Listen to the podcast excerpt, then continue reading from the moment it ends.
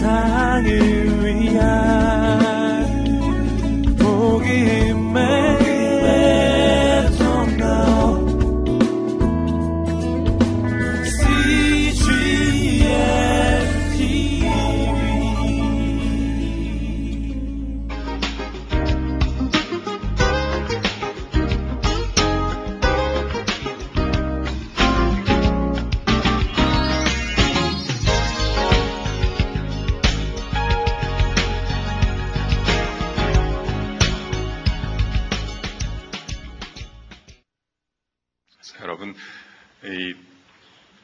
생각하시면 안 되겠죠?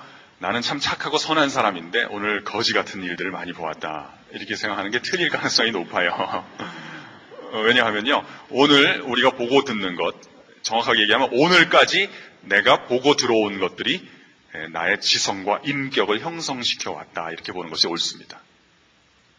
오늘까지 내가 보고 들어온 것들이 내 시신경 세포를 만들어 온 것입니다. 그리고 사실은 내가 그 정도의 사람이기 때문에 또 그것밖에 못 볼 가능성이 높습니다. 이게 일종의 순환입니다. 순환. 그래서 행복한 사람은 이것이 선순환이 됩니다. 행복하지 않은 분들은 악순환이 됩니다. 비시어스 서클이라고 하죠. 악순환. 악순환이라고 하면 돌고 도는데 아무 열매도 맺지 못하거나 사람을 초라하고 메마르게 만드는 순환을 악순환이라고 하고요. 선순환은 돌면서 자라고 열매를 맺을 수 있고 풍성한 결실을 주는 순환을 선순환이다 이렇게 얘기를 하는데요.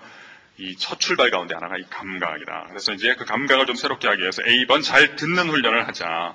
우리는 건성으로 듣는다. 대화 가운데 그 스티븐 코비가 한 말이에요. 어, 거기 보면 성공하는 사람들의 습관은 경청을 한다는 거죠. 자기 얘기하기에 앞서서. 근데 대부분의 사람은 어떻게 하냐면 듣기보다는 말할 차례만 기다리는 경우가 많다는 것입니다. 듣는 것은 쉬운 일이 아니다. 듣는 것은 예술이다. 들으면서 흐름을 쫓아가는 노력을 하자. 4분의 1 시간을 들으면 나머지 4분의 3 동안 생각의 흐름을 쫓아갈 때 제대로 들을 수 있다. 이게 무슨 뜻이냐면요. 보통 사람은 1분에 100단어 정도를 말하거나 듣는다고 해요. 그러나 사람이 생각하는 속도는 1분에 400단어 정도를 처리를 할 수 있다고 합니다. 무슨 뜻이에요? 4분의 1만 주의를 기울여도 4분의 3은 딴 생각하면서도 얼마든지 남의 얘기 들을 수 있다는 겁니다. 그러나 제대로 듣기 위해서는 어떻게 해야 되냐면 4분의 1을 그 단어를 들으면서 4분의 3 동안 생각을 해야 됩니다. 이 이야기가 어디에서 와서 어디로 흘러가는가. 그렇게 듣는 훈련이 되어 있는 사람만이 단어를 듣는 것이 아니라 단어를 안에 담겨 있거나 단어를 통해서 전달되는 흐름을 보고 들을 수 있다. 그런 뜻이에요. 잠언 1장 33절 오직 나를 듣는 자는 안연히 살며 재앙에 두려움이 없이 평안하리라. 잠언 13장 10절에 보면 어, 교만해서 다툼만 일어날 뿐이라 권면을 듣는 자는 지혜가 있느니라. 요한복음 5장 25절에 보니까 예수님도 듣는 것의 중요성을 말씀하셨네요. 진실로 진실로 너희에게 이르노니 죽은 자들이 하나님의 아들의 음성을 들을 때가 오나니 곧 이때라 듣는 자는 살아나리라. 따라해 보실까요? 듣는 자는 살아나리라. 두 번째는 잘 보는 훈련을 하자. 보는 훈련은 읽기 훈련으로 이어질 수 있다. 관찰의 능력과 읽기 능력은 어, 위대한 능력이다. 세상을 보면서 좋은 책을 읽으면서 세계 속에서 일어나는 사건들을 읽는 훈련을 하자. 보는 것과 듣는 것의 차이를 좀 설명했어요. 보는 것이 눈에 들어오는 세계를 있는 그대로 받아들이는 것이라면 읽는 것은 눈에 보이는 것을 통해서 보이지 않는 세계까지 포착하는 능력이다. 먼저를 따라해 보실까요? 잘 보는 훈련. 이 보는 것도 대단히 중요하지요. 그래서 이 보는 것이 잘 되면 자연스럽게 읽는 훈련으로 넘어간다고 해요. 그래서 보는 것과 읽는 것의 차이는 뭐예요? 보는 것은 눈에 들어오는 것, 그것만 보는 겁니다. 그것이 전부다. 이렇게 생각하고요.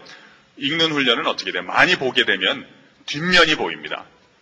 많이 보면 그 다음이 보입니다. 많이 보면 속이 보입니다. 많이 보면 그것이 평면이 아니라 입체라는 것을 알게 됩니다. 그것이 점이 아니라 선이며 흐름이라는 것을 조금씩 조금씩 알게 되어 있습니다. 예를 들어야 재미가 있죠. 개념적인 얘기를 하는 것도 재미가 있지만 말이죠. 어, 학생들 시험 봤을 때 그러잖아요. 시험 잘 쳤느냐, 시험 문제가 어땠느냐 그랬더니 이 학생이 이렇게 대답을 하는 거예요. 하나도 모르겠더라. 어? 야, 흰 건 종이고 까만 건 글자더라. 무슨 뜻인지도 모르겠더라. 이렇게 얘기를 해요. 그러면 우리는 이 학생의 이야기를 들음으로써 이 학생이 생명이 아니라는 것은 증명을 하게 된 거죠. 그 활자가 까만 활자였거든요. 그러나 이 친구가 문맹인지의 여부는 두고 봐야 되는 것입니다. 그러니까 이 친구는 이렇게 얘기함으로써 보는 것은 되지만 읽는 것은 잘 되지 않았다. 그래서 이 보는 훈련과 읽는 훈련 이런 것들이 또 우리가 지성을 개발하는 데 있어서 대단히 중요하다. 그래서 사실은 듣는 것을 잘하는 사람은요 많은 대상을 만나게 됩니다. 이렇게 제가 한번 표현해 볼게요. 들리면 어딘가 있는 것이고요. 보이면 가까이 있는 것입니다.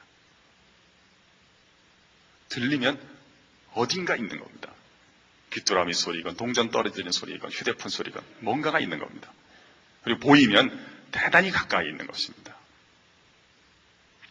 제가 예전에 소망교회 수양관에서 한번 강의가 있었어요.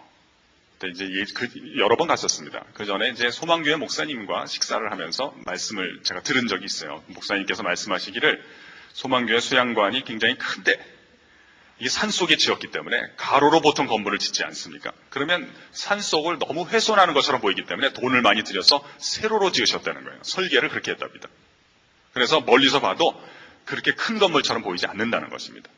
그래서 제가 그런 얘기를 옛날에 들었어요. 그 다음에 또 기회가 돼서 강의를 할 기회가 있어서 경기도 광주에서 이렇게 가는데 그 옛날에 들은 말씀이 기억이 났어요. 정말 그러한가 하고 제가 한번 확인해 보려고 이쯤 되면은 그 수양관이 보일 텐데 안 보이더라고요. 그 이상하다. 내가 길을 잘못 들었나. 봤더니 그 다음 언덕을 넘어가니까 그 다음에 정말 보이는 거예요.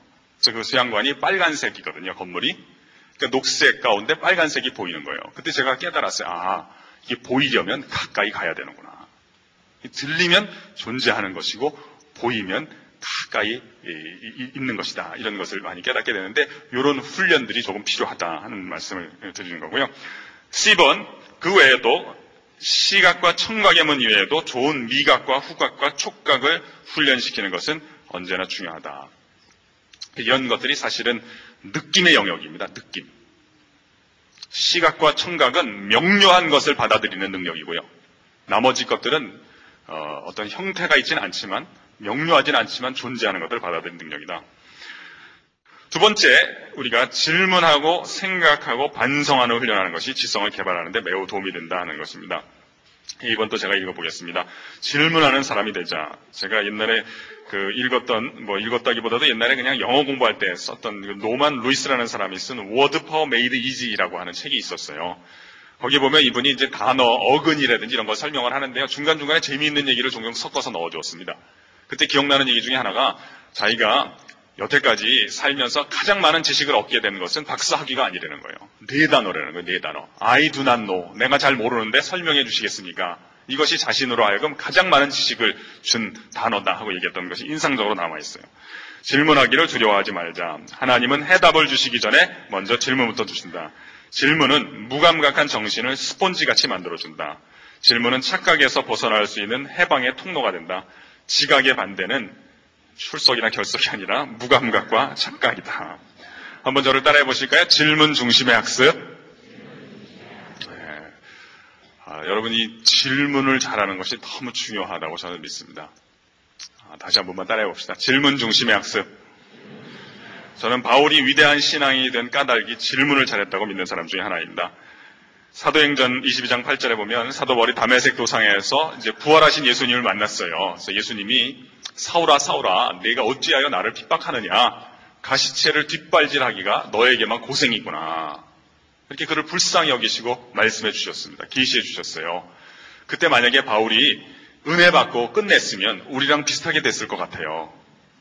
근데 바울에게 있어서 은혜는 끝이 아니라 시작이었어요. 어떻게 시작했어요? 새롭게 질문을 하는 거예요. 그 은혜 받고 나서 자신에게 찾아오신 예수님을 놓치지 않고 끝까지 그냥 붙드는 거예요. 그걸 모르는 걸 갖다가 계속 묻는 것입니다. 뭐라고 물었어요? 그 내용이 내가 대답하되 자기가 물었다는 거죠. 주여 뉘시니까 하니 가라사대 나는 내가 핍박하는 나사렛 예수라 하시더라. 한번 저를 따라해 보실까요? 주여 뉘시니까. 우리 여기다가 다 밑줄 긋고 써둡시다. 좋은 질문.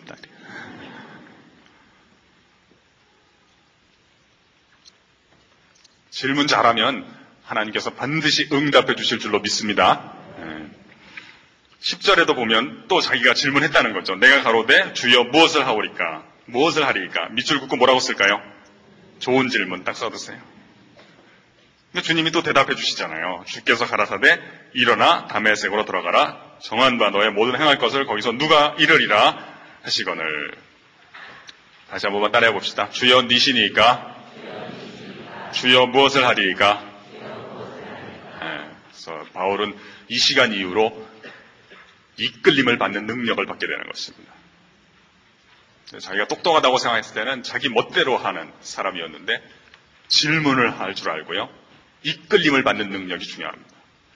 자문에서 그러잖아요. 사람이 마음으로 자기 길을 계획할지라도 그 걸음을 인도하신 자는 이끄시는 자는 여호와시니라. 똑똑한 사람이 성공하는 것이 아니라 이끌림을 받는 능력이 있는 분들이 성공하시더라고요. 다 알 수는 없는 거거든요. 이끌림을 받는 능력. 이끌림을 받기 위해서는 어떻게 해야 돼요? 묻는 능력이 있어야 되겠어요. 어떤 분께 여쭤봐야 되겠는가. 그것을 잘 보고 잘 읽어내서 그다음부터는 질문을 자꾸 하면 하나님께서 이끌어 주신다 하는 것입니다. 두 번째는 또 반성하고 성찰하는 시간을 갖자.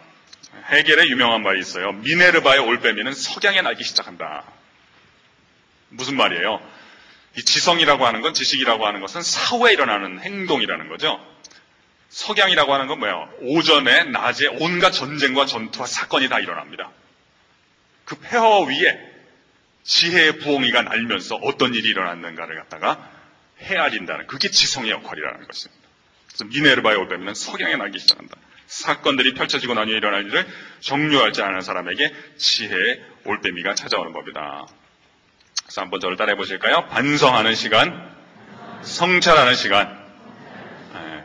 그래서 생각에는 두 가지가 있다 그래요. 하나는 일어난 일에 대해서 되새기면서 하는 생각을 성찰 또는 반성이라고 합니다. reflection이라고 하죠. 성찰 또는 반성. 두 번째 생각은 작은 생각들을 모아서 큰 생각을 만드는 생각이 있어요. 그걸 사변이라고 합니다. speculation, 사변. 큰 생각을 만드는 생각. 근데 이 첫 번째 감각을 잘 받아들일 뿐 아니라 일어난 일에 대해서 반성을 많이 하는 것이 좋겠다. 세 번째는 생각하는 것이 무엇인가 생각을 또 훈련하는 것이 좋은데요. 보고 들은 것을 연결시키는 것이다. 연결하라 기적을 체험할 것이다. 이 말은 아리스토텔레스라는 사람이 한 얘기입니다. 연결하라 기적을 체험할 것이다. 더 큰 생각으로 나아가는 훈련을 하자. 생각을 펼치는 사람이 되자. 작은 생각을 펼쳐서 큰 생각이 되도록 노력하면 철학하는 즐거움도 맛볼 수 있다. 제대로 전개될 때 생각이란 우주의 질서를 정신의 스크린에 반영하는 행위이다. 아, 말이 거창하죠? 어떤 학생들은 저보고 그래요. 선생님 얘기는 멋있는 것 같은데 무슨 얘기인지 잘 모르겠다는 거예요. 그래서 제가 이렇게 대꾸 합니다. 무슨 말인지 잘 모르는 것 같지만 멋있는 것 같지 않냐고.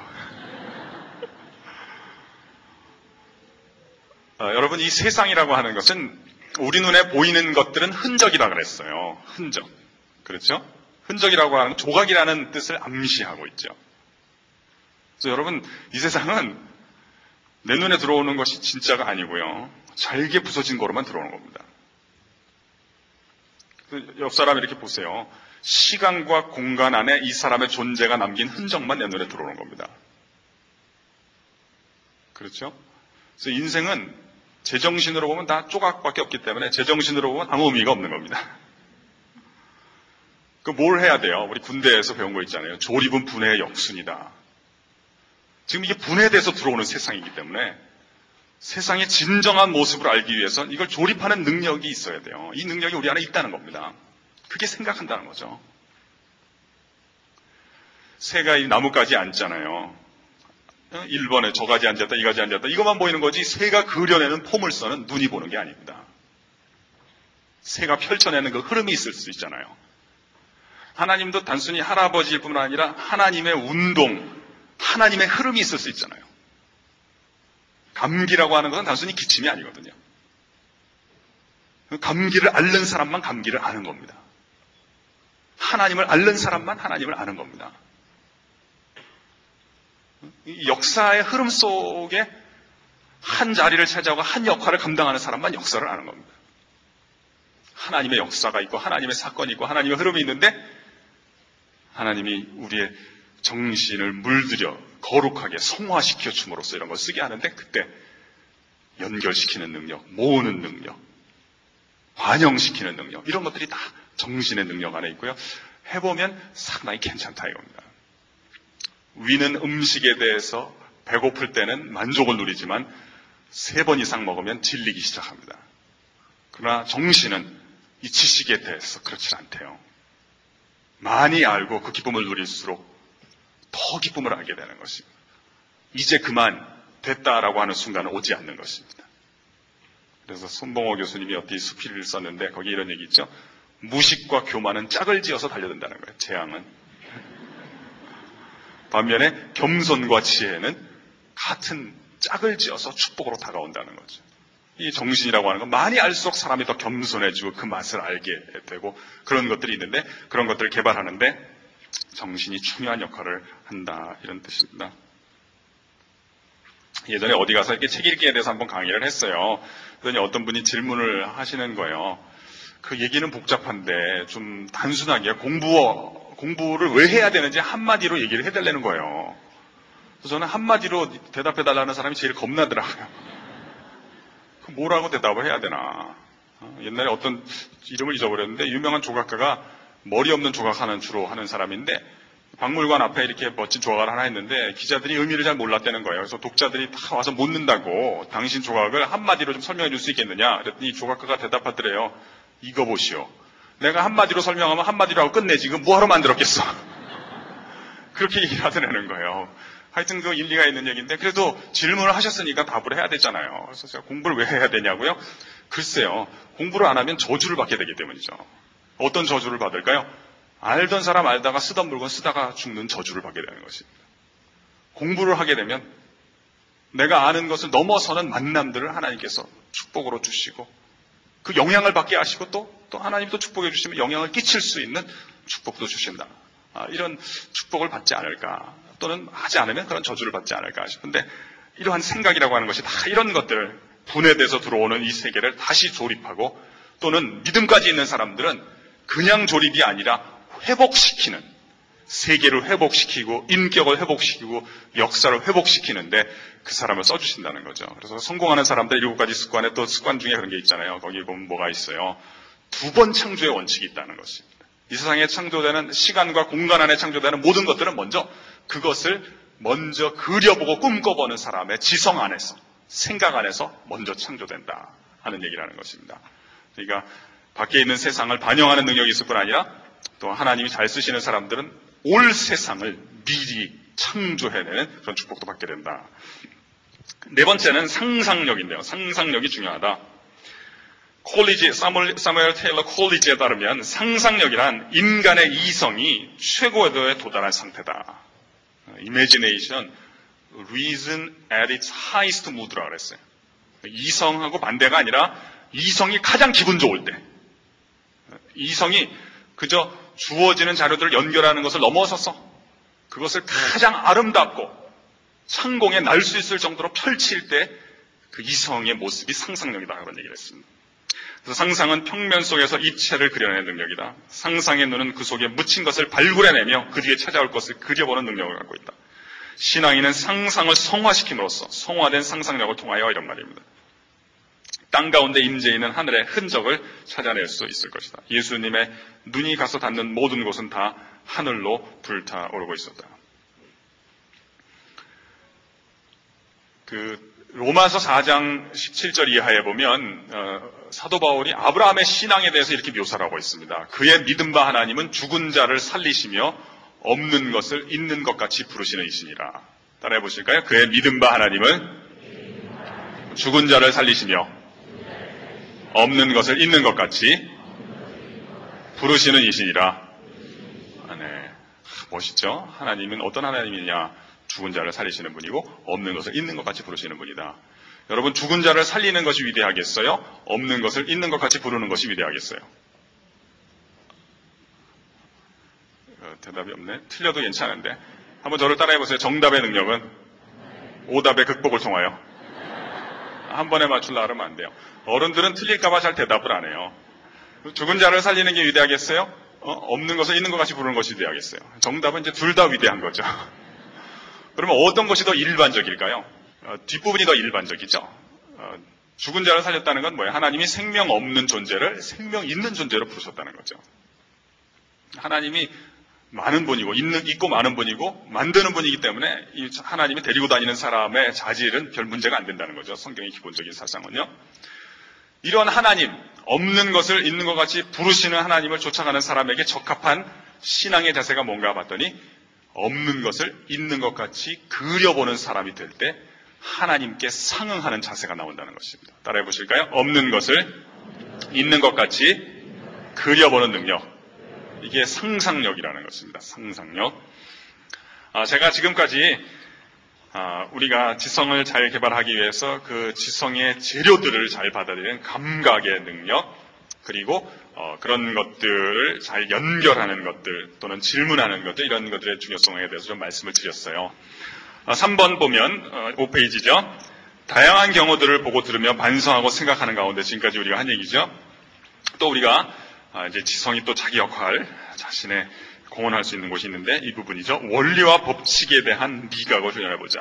원리란 무엇일까요? 원리란 시간과 공간 또는 상황에 관계없이 적용되는 어떤 공리들을 의미한다. 어쩌다 한 번 일어난 일들은 원리가 되지 않는다. 그러나 반복적으로 일어나는 일들 속에는 원리가 숨쉬고 있다. 반복적인 경우들 속에 원리가 있다. 여호와 하나님은 우리 하나님은 우주 만물을 창조하신 하나님이다. 따라서 우리 하나님은 원리와 법칙의 하나님이다. 하나님이 이 우주를 창조하셨음은 우주를 구성하는 법칙을 창조하셨음을 의미한다. 무슨 뜻이냐면요. 하나님이 인간을 창조하셨다고 하는 것은 인간을 구성하는 자연 법칙들을 창조하셨다는 것을 뜻하는 거예요. 예를 들면 해와 달과 별을 하나님이 창조하셨습니다. 그러면 목성이나 토성은 하나님이 빼놓고 창조를 안 하셨다 이런 뜻이 아니라 하나님이 다 얘기를 했거든요. 기자한테 다 얘기를 했는데 이 사람이 못 알아들어가지고 그거밖에 못 쓴 겁니다. 그때는 그거밖에 못 봤거든요. 그러니까 그 무슨 뜻이냐? 하나님이 해, 달, 별을 창조하셨다는 것은 천체를 구성하는 법칙들을 창조하셨다는 말로 이해를 해야 된다는 거죠. 따라서 건강한 신앙생활은 원리와 법칙 중심의 신앙생활이 된다. 원리와 법칙은 인과관계 탐구를 통해서 얻어진다. 원인과 결과의 관계를 잘 보면 이론이 생기고 원리가 생기고 법칙이 생긴다는 것입니다. 우리는 많은 경우에 결과로 얻어야 될 것을 목표로 추구하는 잘못을 범한다. 열매 맺기를 바란다면 씨앗을 뿌리고 자라가야 한다. 그냥 열매가 하늘에서 떨어지기를 기대할 수 없다. 누군가의 표현대로 우리는 자신이 내보내지 않은 배가 돌아오기를 바라면서 항구에 앉아 있어서는 안 된다. 한번 저를 따라해 보실까요? 법칙 중심의 신앙생활. 네. 이 법칙 원리라고 하는 것은 인과관계를 맺어둔 것들이 이제 원리가 됩니다. 예를 들면 제가 뭐 종종 소개하는 축복의 법칙이 있다. 하나님이 어떤 사람에게 복을 내리시는가, 어떻게 복을 내리시는가, 반복적으로 일어나는 일들이 있습니다. 하나님이 아브라함에게도 복을 주시고 다윗에게도 복을 주셨습니다. 어떻게 복을 주셨는가 봤더니 하나님이 대체로 복을 주실 때는 오늘 내가 만나는 사람들이 나보다 먼저 잘 되게 하시고 그들을 통해서 나에게 복을 내리신다. 이건 사람이나 사건에 관계없이 시대에 관계없이 다 적용되더라는 것입니다. 내가 잘 되기 위해서 하나님이 오늘 내가 만나는 사람들이 나보다 먼저 잘 되게 하시고 그 사람 통해서 복을 내리신다는 것입니다. 그래서 우리가 잘 되기를 원하면 어떻게 해야 돼요? 그 일에 대한 원인을 먼저 찾아야 되겠습니다. 그 좋은 일에 대한 원인을 잘 배워서요. 원인을 투입하고 기다리면 좋은 결과가 찾아온다 하는 것입니다. 어떤 일이 싫어요. 이런 일이 없어졌으면 좋겠어요. 그럼 그것도 역시 원인을 찾아야 된다는 것입니다. 원인을 잘 찾아서 원인을 제거하고 기다리면 역시 그 현상이 사라진다 하는 것입니다. 이것이 원리와 법칙 중심의 신앙생활이 되겠죠. 이런 것을 잘 알려면 어떻게 해야 되느냐? 어쩌다 한번 벌어지는 일에 대해서 너무 신경 쓰지 말고요. 자주 반복적으로 일어나는 일에 대해서 주목해야 된다는 것입니다. 그래서 미국에 이런 말이 있어요. S라고 하는 말이 있거든요. S. 당나귀라고 하는 말인데요. 이제 속어로 쓰일 때 바보 멍청이라는 뜻으로 쓰입니다. 그래서 누가 너보고 S라 그러거든, 바보 멍청이라 그러거든, 너무 신경 쓰지 말라는 거예요. 그 사람 언어가 험해서 그러니까 그냥 넘어가랍니다. 또 누가 S라 그러거든 그냥 잊어버리래요. 너무 어, 개념치 말랍니다. 혹시 세 번째 사람이 너에게 S라 그러거든 시장에 가서 말 한 장을 사서 매래는 거예요. 네가 당나귀일 가능성이 대단히 높으니까. 그래서 안 좋은 일이건 좋은 일이건 어쩌다 벌어지는 일은 그냥 감사하고 잊어버리면 되는 겁니다. 그러나 자주 그 일이 생긴다. 앞으로 또 생긴다는 거거든요. 거기에는 자꾸 지성을 발동시켜서 무엇이 원인인가를 찾아서 좋은 일이면 원인을 계속 투입하고 나쁜 일이면 원인을 제거하는 그러한 훈련을 하자 이런 뜻입니다. 네 번째, 우리가 또 지성을 잘 훈련하는데 이 부분이 상당히 중요합니다. 이 부분이. 언어를 사랑하는 사람이 되자. 참 중요한 부분이에요. 따라해 보실까요? 언어를 사랑하는 사람.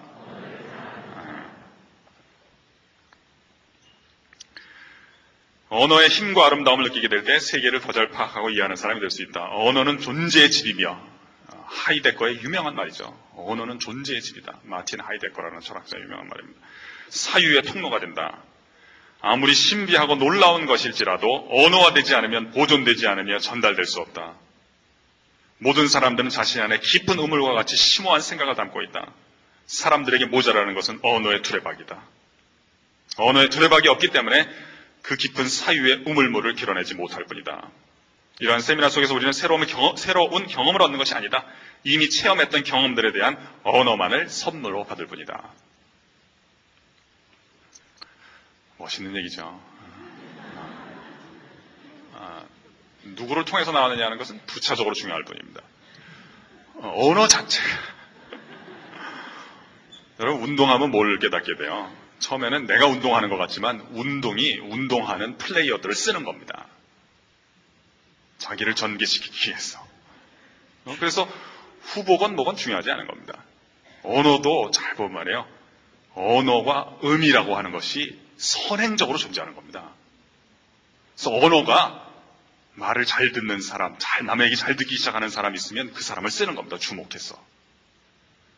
그래서 자기 말을 줍니다. 언어를 줘요. 그 사람 안에 머물게 합니다. 숙성시킵니다. 가서 그것을 전달하는 사람이 되게 하는 것입니다. 의미도 역시 마찬, 계시도 역시 마찬가지입니다. 그러니까 재능이 이기는 것이 아니라 성실이 이기는 겁니다. 업적이 이기는 것이 아니라 사랑이 이기는 거예요. 그 언어와 의미의 매력에 빠져드는 사람이 이기는 겁니다. 잘해야 되겠다고 하는 사람은 지루함을 견디지 못하는 것입니다. 그것 자체를 사랑해야 돼요. 불순한 동기는 장수하지 못하는 것입니다. 그 자체만 순전히 자랑하는 사람이 상대방의 반응이나 즉각적인 결실에 관계없이 먼 길을 끝까지 오르는 것입니다. 언어 자체를 사랑할 수 있어야 되는데요. 좀 얘기해 봅시다. 더. 언어는 보존되지 않는다. 여러분 보세요. 경험한다고 할지라도 이름 붙여지지 않는 것들은 다 망각의 늪으로 사라지는 것입니다. 제가 오다가 어, 이 강변북로까지는 잘 왔는데 한남대교에서 조금 막히기 시작했습니다 라고 여러분께 말씀을 드렸어요. 제가 다른 곳도 지나왔지만 이렇게 얘기를 했기 때문에 그 경험만 살아남은 것입니다. 그래서 행복한 사람은 행복한 순간만 경험하는 사람이 아니라 행복한 순간을 언어화하는 데 능한 사람입니다. 불행한 사람도 행복한 순간을 많이 경험합니다. 그러나 그것은 잘 언어화하지 않습니다. 여러분 우울하게 살려면 나름대로 노력을 많이 해야 됩니다. 오늘같이 햇빛이 비치는 날 너무 오래 보면 안 돼요. 빨리 아래를 봐야 됩니다. 어, 오늘 햇살이 너무 아름답더라라고 얘기하면 안 되는 거예요. 계속 우울하게 살려면. 그 언어화 시키면 남으니까. 그래서 언어화 되는 것만 보존이 된다. 더 나아가서 언어화 되는 것만 전달이 가능한 것입니다. 느낌은 전달되지 않습니다. 그 언어화 될 때 그것이 다른 사람에게 전달되는 것이다. 여러분, 이게 직장에서 섭섭한 마음이 있을 수 있잖아요. 괜찮은 거예요. 사람이기 때문에. 말만 안 하면 되는 겁니다. 말하지 마세요. 누구 좋아하는 마음? 표현을 해야 되는 겁니다. 당신 참 잘한다. 그 정도면 대단히 훌륭한 것이다. 멋있다. 내가 너 좋게 생각했다. 쓸데없는 얘기입니다. 지나고 나면. 언어화되는 것만 전달 가능하다. 또 우리 자신으로 보면 제가 아는 목사님 가운데 제가 어떤 큰 교회 목사님인데 우리나라 큰 교회 목사님인데 이분이 지금은 이제 뭐 사임을 했습니다. 그 교회에서 어, 부교육자로 계셨는데 설교 굉장히 잘했습니다. 그래서 성경 공부하면 많이 모였어요. 자기 자기 말이 그러니까 그냥 그런 줄 기도했죠. 근데 한 번은 어떤 권사님이 초등학교도 안 나온 권사님이신데 자신한테 이렇게 칭찬을 해주시더라는 거예요. 목사님 설교 너무 좋아요. 다른 목사님 설교도 좋은데요. 목사님 설교가 정말 좋아요. 왜냐하면 다른 목사님 설교들은요, 들으면 시냇물에서 이렇게 물을 떠다 주시는 것 같은데요. 목사님 설교 들으면 깊은 우물물에서 건져 주시는 것 같아요. 그런 얘기를 했다는 거예요. 그래서 제가 그 목사님한테, 우리 친구 목사님한테 그랬어요. 아, 너도 대단, 당신도 대단하지만 그 권사님이 대단하다. 어떻게 그런 표현을 할 수 있느냐고요. 아, 참 멋있더라고요. 맞는 얘기입니다. 사실은 여기 앉아 계신 분들, 우리 모두가 다 참 독특한 체험을 가진 분입니다. 우리가 때로 가슴 아픈 체험이 있고요. 은혜 가운데 참 이 수십억 인구 가운데 나 아니고선 아무도 하지 않는 체험을 가지는 것입니다. 책 쓴 사람, 그 별거 아닙니다. 활자화되면 그냥 마력을 가진 것처럼 보이는 겁니다. 여러분 노트에 있는 내용들이 더 심오한 내용일 가능성이 대단히 높습니다.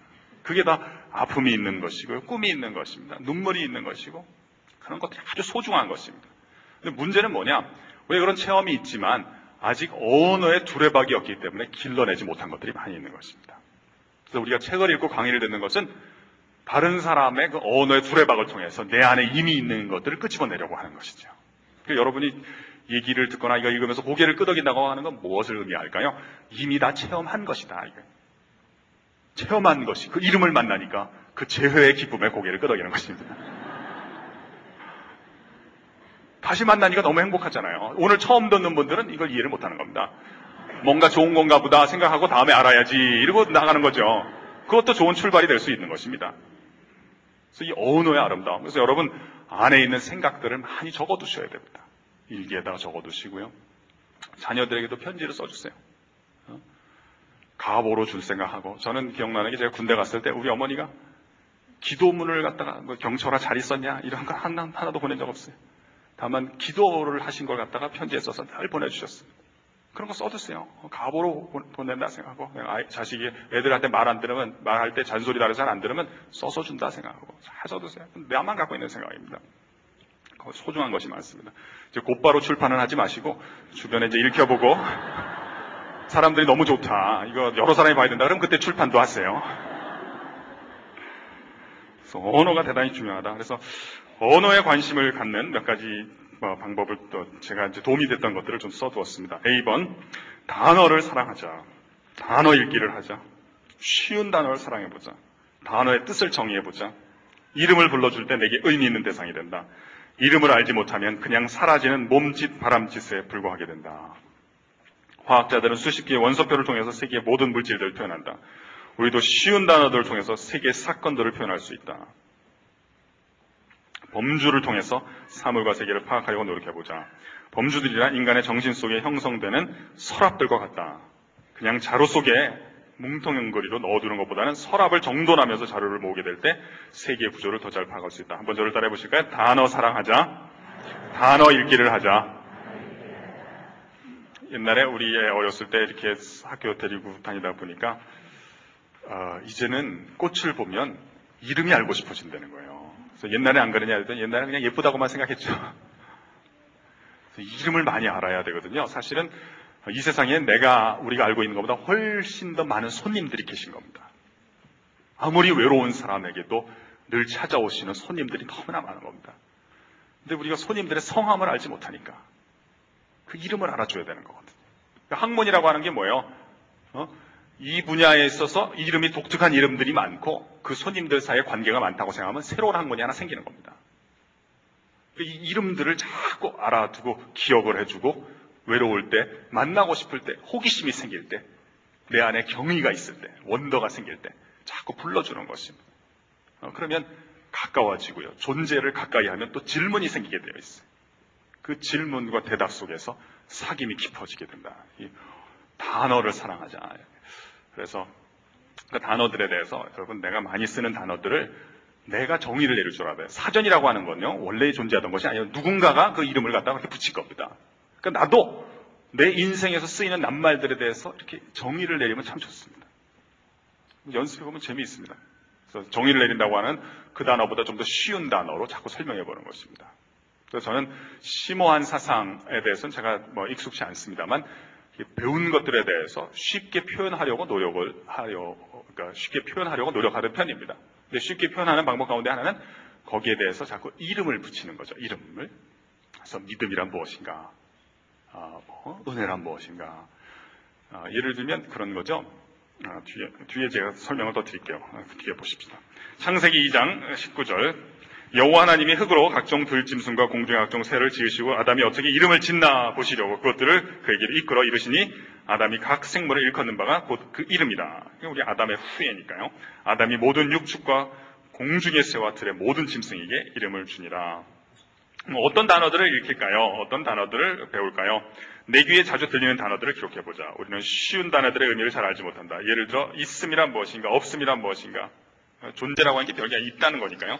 존재와 현존, 부재, 없음의 차이는 무엇인가? 갑자기 어려워지네. 사실상 쉬운 낱말들이 정의하기에 가장 어렵다. 어려운 낱말들은 정의하기에 비교적 쉽다. 왜냐하면 어려운 낱말들은 쉬운 말들에 의하여 설명될 수 있기 때문이다. 이해가 되시죠? 어려운 낱말들 쉽게 풀어주면 되죠. 그러나 쉬운 낱말은 정의하기가 어렵습니다. 하지만 쉬운 낱말들은 그보다 더 쉬운 낱말들이 존재하지 않는다. 정의상 더 쉬운 낱말이 없기 때문에 쉬운 낱말이죠. 따라서 이 부분이 중요하죠. 쉬운 말들을 정의하려고 애를 쓰는 가운데 우리는 정신의 근육이 튼튼해지는 것을 경험할 수 있다. 쉬운 말들을 자꾸 이게 무슨 뜻인가 고민을 하면서 멋을 근육이 생기는 겁니다. 여기서 이제 아, 생각하는 힘이 길러지는 것이죠. 옛날에 우리 아이가 우리 막내 아이가 저한테 오더니 아빠 왜 그러냐 만약이 뭐예요? 만약 어른들이 만약 이렇다면 이런 걸 쓰는 것을 어디서 들었나 봐요. 사실 이게 참 대답해 주기가 어렵습니다. 어? 뭐 어려운 말은 풀어주면 되는데 만약 참 풀어주기가 어려워요. 동쪽이 뭐냐, 서쪽이 뭐냐, 이게 참 대답하기가 어려운 것입니다.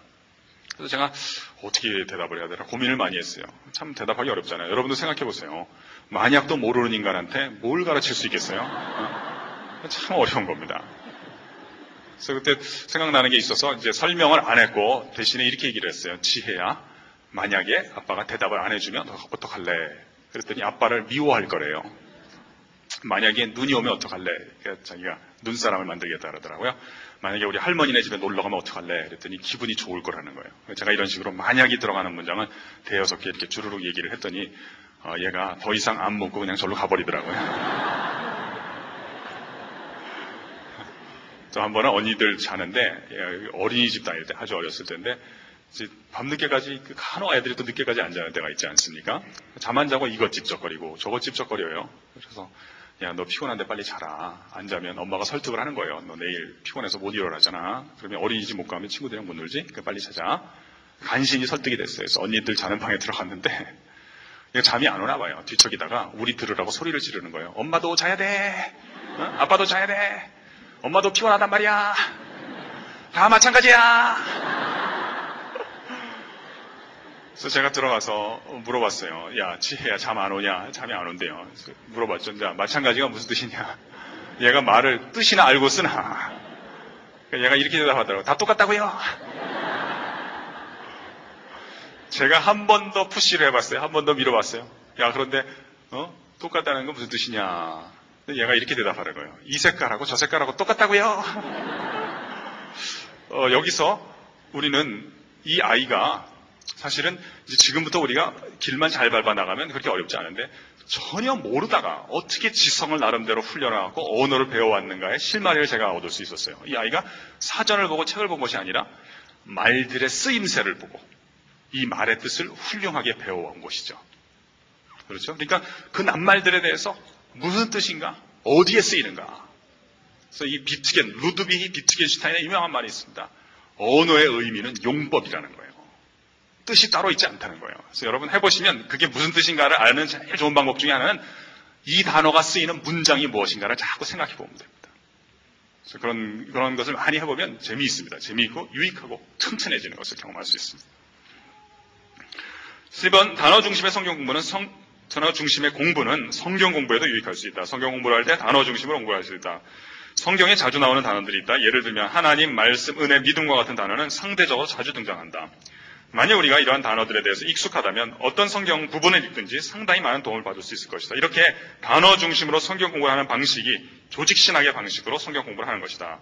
따라서 대부분의 조직신학 책들은 단어를 따라서 그 장들이, 챕터들이 구성되어 있다. 조직신학의 목차에는 실론, 하나님에 관한 이야기라는 거죠. 성소론, 말씀론, 신학론, 은혜론 등의 장들이 자주 등장한다.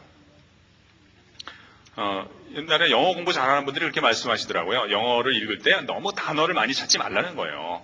그러면 단어 찾다가 볼일 다 보기 때문에 이 영어에 대한 흥미를 잃어버린답니다. 그럼 단어 사전은 찾지 말까요? 이렇게 물어보니까 이분들은 이렇게 대답을 하세요. 웬만하면 찾지 말고 그냥 넘어가라는 거예요. 그냥 넘어가다가 왜냐하면 어려운 단어는 이제 찾는 건 좋은데 찾고 나면 너무 어렵기 때문에 다 잊어버린다는 것입니다. 기억을 못하고 시간이 간다는 거죠. 그냥 읽으라는 거예요. 그냥 읽고 왜냐하면 한번 찾았다가 6개월 동안 안 만날 텐데 그냥 잊어버리고 나- 끝내는 게 낫다는 거죠. 그러면 어떤 단어를 찾을까요? 하고 물어보면 이분들이 이렇게 조언을 해주셨어요. 계속 읽다가 보면 너무나 자주 나오는 단어들이 있다는 거예요. 너무나 자주 나오기 때문에 안 찾기에 너무나 미안한 단어들이 나오기 시작한답니다. 그래서 그런 단어는 찾으래요. 그런 단어는 조금 시간을 내서 할 수만 있으면 영영사전이면 더 좋고 이제 영환사전이라고 하는 건 사실 단어의 뜻을 가르쳐 주는 건 아니에요. 단어의 한국말 이름만 가르쳐 주는 겁니다. 그 단어의 뜻을 알아야 되거든요. 뜻을 알려면 비트겐슈타인만 맞다나 그 단어가 쓰이는 용법과 예문을 많이 알아야 되거든요. 그래서 어느 정도 익숙하게 해두면 그 다음부터는 이 단어들은 다음 페이지, 그 다음 페이지, 그 다음 페이지에 계속 나오거든요. 그러니까 외우려고 노력하지 않아도 활용에 의해서 학습이 되는 것입니다. 그래서 암기의 가장 좋은 방법은 암송이 아니라 활용입니다. 활용.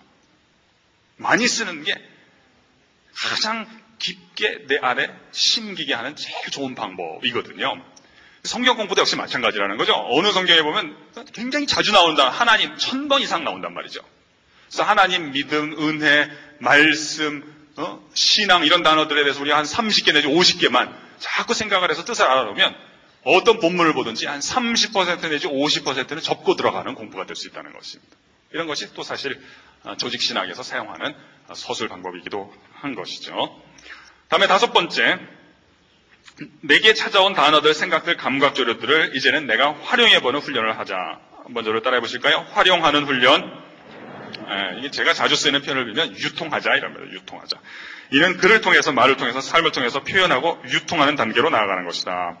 사실 듣거나 보거나 배우기만 한 것은 아직 나의 것이 아니다. 나를 통해서 유통된 것만이 나의 것이 될 수 있다. 잘 못, 몰랐던 것들도 표현을 통해서 내 정신의 일부가 될 수 있다. 청교도들은 하나님의 영광을 사랑했던 사람들이었다. 그들은 자신들이 체험했던 영광을 표현하려고 노력하다가 더 큰 축복을 많이 누리게 되었다. 베드로전서 1장 8절인데요. 다 같이 한번 읽어볼까요? 시작. 예수를 너희가 보지 못하였으나 사랑하는도다. 이제도 보지 못하나 믿고 말할 수 없는 영광스러운 즐거움으로 기뻐하니. 한번 저를 따라해 보실까요? 말할 수 없는 영광스러운 즐거움. 아, 멋있는 표현이죠.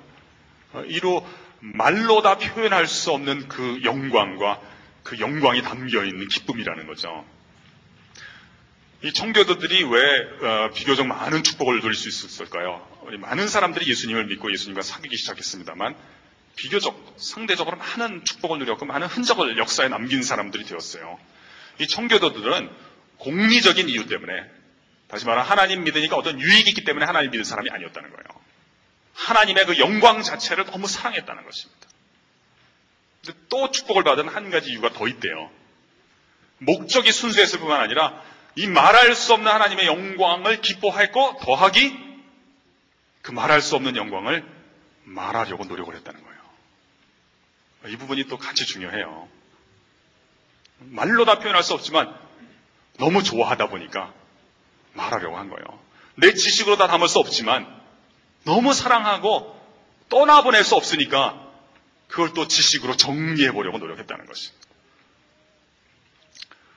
이 땅은 하나님 나라를 건설할 수 없지만 하나님의 나라가 너무 좋으니까 그래도 그 반영이라도 어떻게 그림자라도 가져볼 수 없을까 노력했더니 좋은 정치제도, 교육제도, 사회제도도 하나님이 근사한 형태로 주시더라는 것입니다. 아, 이게 우리가 가야 될 길이 아닌가 싶어요. A번 또 보도록 하겠습니다. A번 좋은 장면을 잘 못 보고 이제 좋은 것들을 하고 싶은데 없으면 어떻게 하느냐 이거예요. 잘못 보고 좋은 생각이 나지 않을 경우 우리는 어떻게 해야 하는가 이게 저의 고민이었어요. 우리 주변에나 우리의 선조들 가운데 좋은 착상을 가졌던 많은 사람들이 있다. 우리는 그들의 도움을 받을 수 있다. 나는 생산자는 아닐 수 있다. 하지만 나는 좋은 유통자가 될 수 있다. 나의 진열장에 비어있는 까닭은 나의 창고에 좋은 것들이 없기 때문이다. 이제부터라도 다른 생산자 또는 유통자들로부터 좋은 내용을 받아서 보관하고 나도 유통하는 사람이 되자. 유통하는 사람이 될 때 불필요한 열등의식으로부터 자유케 될 수 있다. 또 다른 사람이 나보다 잘하는 것에 대해서 스트레스를 받지 않고 오히려 잘하는 사람들을 더욱 높여주는 사람이 될 수 있다. 누가복음 6장 45절에 보니까 선한 사람은 마음에 쌓은 선에서 선을 내고 악한 자는 그 쌓은 악에서 악을 내나니 이는 마음에 가득한 것을 입으로 말함이니라. 그러니까 유통. 어, 나는 잘하고 싶은데 잘 안 되는 사람들은 왜 그래요? 여러분 잘 못하는 분들 말을 잘하고 싶은데 잘 안 되잖아요. 이게 왜 그러냐? 유통의 용어를 빌어서 제가 설명을 드릴게요. 창고에 쌓인 것이 없기 때문에 진열장을 못 채우는 것이다. 이렇게 이해를 하시면 됩니다. 말을 잘못하는 사람도 자기가 할 수 있는 것 가운데 제일 잘하는 게 그 모양입니다. 성격이 안 좋은 인간도 자기가 있는 성격 가운데 그래서 제일 좋은 것, 그 상황에 참을 수 있을 만큼 참고 그 화를 발산하는 겁니다. 그걸 이해를 해야 됩니다. 그래서 여러분, 잘 못하는 사람을 도와줄 때, 어, 떠한 조언만으로는 큰 도움이 안 되는 까닭이 여기에 있습니다. 예를 들면 막 어떤 사람 막 술 취하고 집에 들어와서 주전자를 집어 던진다? 잘못하는 거지만 또 이 사람을 칭찬해 줄 면도 없잖아 있는 거예요. 이 인간이 최초의 생각은 시카를 집어 던질라 그랬는데 열심히 참아가지고 사람 다치면 안 되지 하는 생각에 타협을 한 겁니다. 타협을. 어? 그러니까 사실은 그 사람을 정말 도와주기 위해서는 장기적으로 보았을 때는 창고의 공급의 통로 역할을 해주는 사람이 조금 더 있어야 되겠다. 자기가 돈 나쁜 것들이 많이 있는데 그 사람 자꾸 야단을 치잖아요. 그렇게 하지 말아라 그러면 안 던지고 남겨둔 것을 던지기 시작하는 겁니다. 네가 나를 갈궜다 그러면서.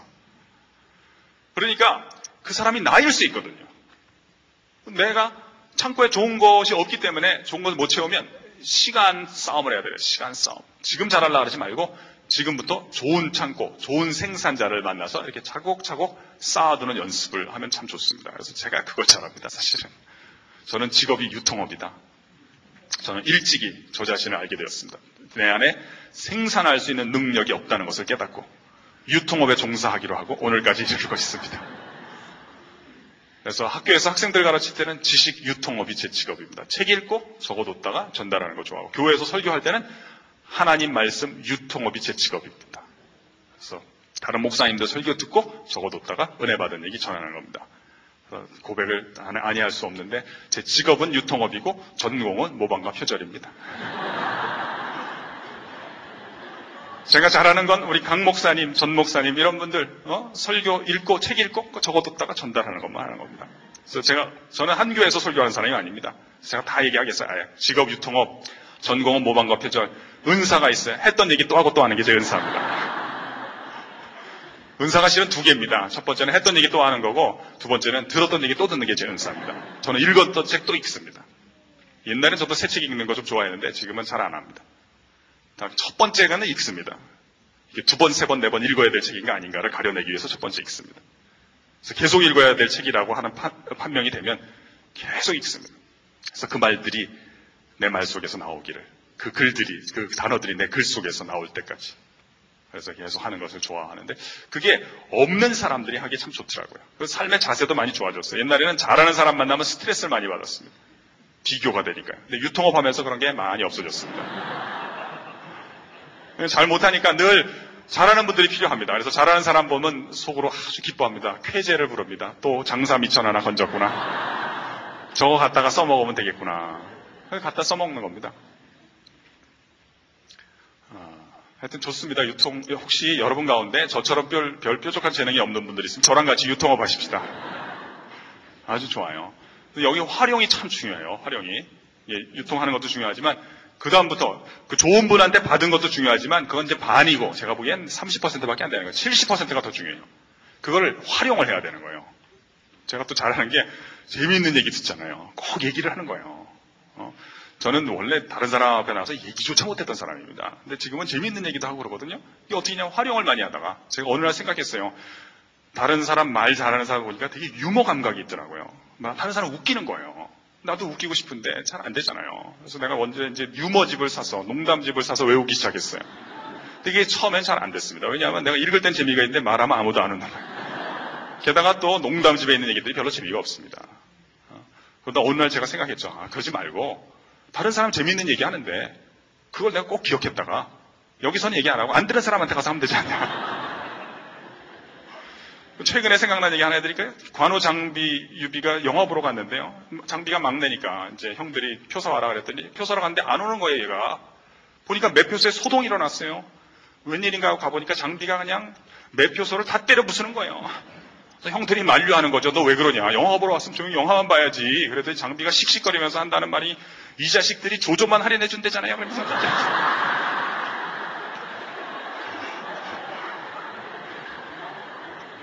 이런 식이에요. 이런 식.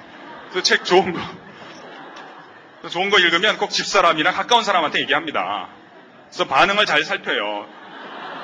그래서 반응이 신통치 않으면 제가 절대로 얘기 안 합니다. 거기서 끝냅니다. 반응이 좋잖아요? 그러면 이제 비로소 서울여대 학생들에게 가서 얘기를 합니다. 그것도 역시 반응을 봐서 반응이 안 좋으면 그 이야기의 수명은 또 거기서 끝나는 겁니다. 그래서 반응이 좋으면 제가 교회 가서 얘기하고요. 제가 여기 와서 아무 얘기는 하는 게 아닙니다. 이전에 가서 다 해보고 반응이 신통치 않은 건 다 빼고 반응이 좋은 것만 계속 하는 겁니다. 이 장비 얘기도 해보니까 괜찮으니까 다음 가서 또 할 겁니다, 내가. 비번 좋은 것들을 그 중에 유통하되 선악을 판단을 좀 하면 좋겠다. 나쁜 것들은 그냥 나만 듣고 잊어버리자 이거예요.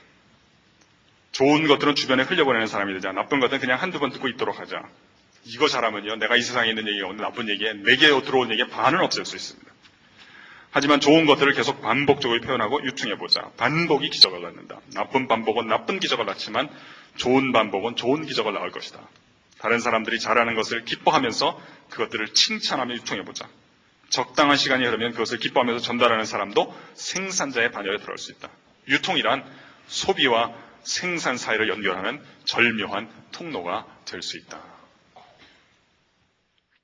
무엇보다도 하나님께 구하는 사람이 되자. 우리는 훈련할 수 있으나 궁극적으로 선물을 주시는 분은 하나님이시다. 그러면 우리 안에 모자란 것들을 하나님께 구하는 사람이 되자. 너희 중에 누구든지 지혜가 부족하거든 모든 사람에게 후히 주시고 꾸짖지 아니하시는 하나님께 구하라. 그리하면 주시리라. 오직 믿음으로 구하고 조금 더 의심하지 말라. 의심하는 자는 마치 바람에 밀려 요동하는 바다 물결 같으니 이런 사람은 무엇이든지 죽게 얻기를 생각하지 말라. 두 마음을 품어 모든 일에 정함이 없는 자로다. 그러면 이 지성들을 어떻게 다른 것과 관계돼서 활용할까 하는 것 몇 가지 그냥 얘기하겠습니다. 첫 번째는 지성과 영성. 어, 프린스톤의 정신이 있다. 프린스톤에 가면 도서관과, 도서관과 예배당이 나란히 있습니다. 근데 예배당이 조금 더 커요. 그래서 어떤 분이 옛날에 저 학장님이 그런 얘기를 했다 그래요. 저는 직접 듣지 못했고 했다는 얘기를 듣는 분한테 들었는데 지성은 무시되어서는 안 된다. 하지만 지성은 영성의 인도함을 받아야 된다. 무슨 뜻이냐면 프린스턴의 정신이 있는데 도서관은 지성의 고향이고 예배당은 마음의 고향, 영혼의 고향이라는 것입니다. 근데 프린스턴에서 이제 저는 신학교를 나왔습니다. 프린스턴 신학교. 프린스턴 대학교랑 이제 붙어 있으니까 대학교 체포를 얘기하는 겁니다. 대학교 채플이 대학교 도서관보다 좀 큽니다. 도서관을 늦게 지었다는데 프린스턴 대학은 지상 3층, 지하 3층입니다. 돈을 많이 들여서 지하로 깊이 팠다는 겁니다. 왜냐하면 도서관을 예배당보다 더 높이 짓는 것이 적합지 않다고 생각했기 때문에. 그래서 여기에 프린스턴의 정신이 있는데 지성과 영성은 함께 있어야 되나 지성이 영성보다 높이 있어서는 곤란하다 하는 것이 프린스턴의 정신이라는 뜻입니다. 나의 지성은 하나님의 이끌림을 받는 도구가 되어야 한다. 믿음의 사람은 이끌림을 받는 능력을 가진다. 바울은 담에색 도상에서 하나님을 만난 뒤에 이끌림을 받는 능력을 받게 되었다. 아나니아에게 이끌림을 받았고 아나니아는 무명이고 이 뒤에 잘 안 나와요.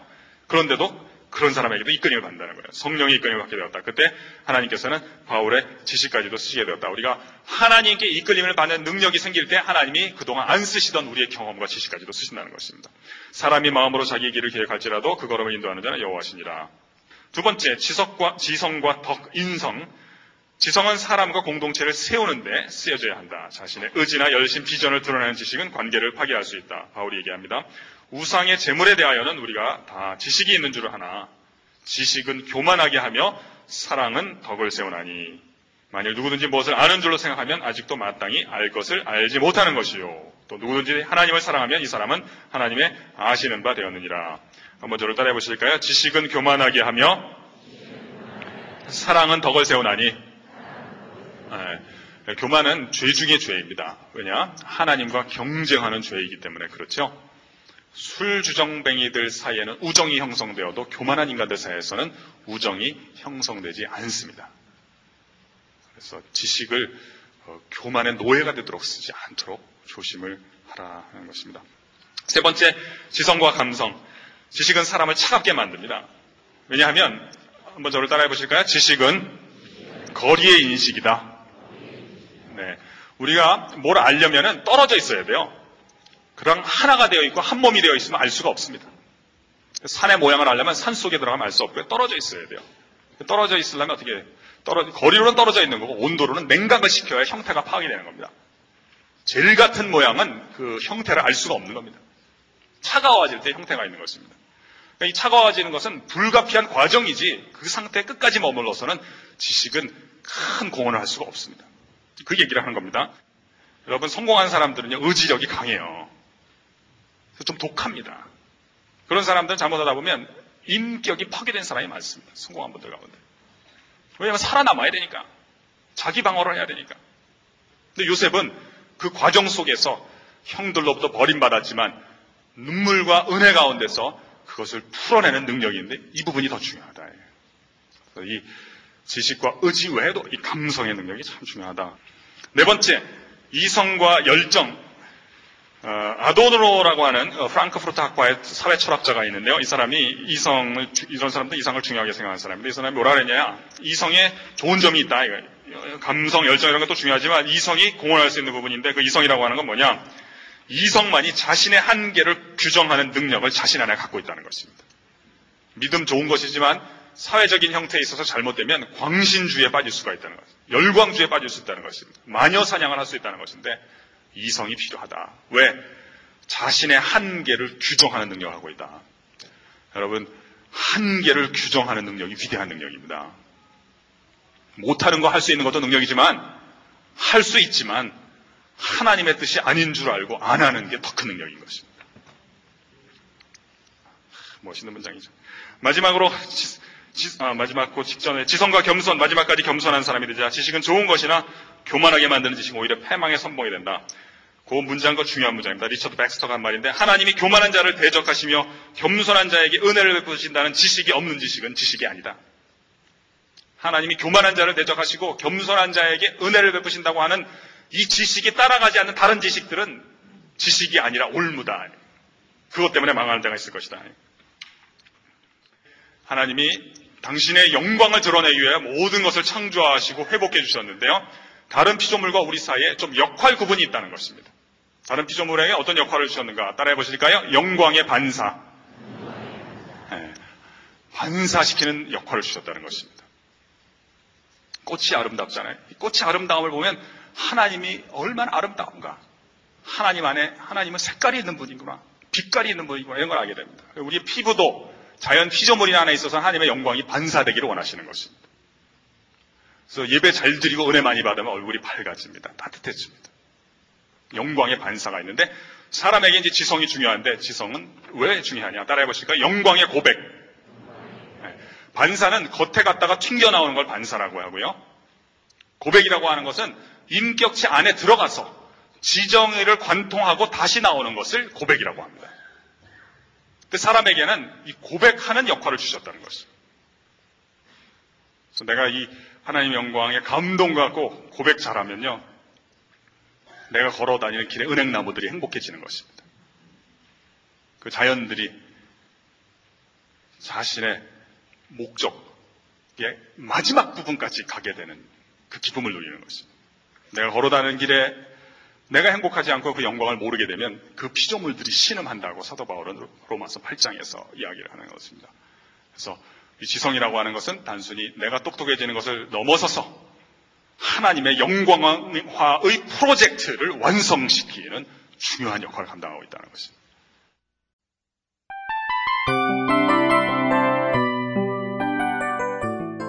이 프로그램은 청취자 여러분의 소중한 후원으로 제작됩니다.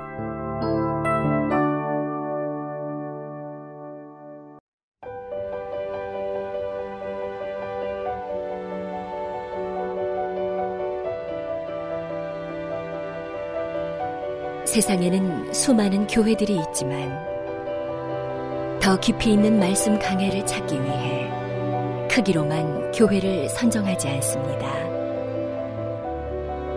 보다 좋은 영적 콘텐츠를 더 많이 나누기 위해 방송비를 받지 않습니다. 1년 365일 복음만 전하고 싶어서 우리는 광고를 하지 않습니다. 온누리의 복음을 땅끝까지 CGN TV와 함께 땅끝 성교사가 되주세요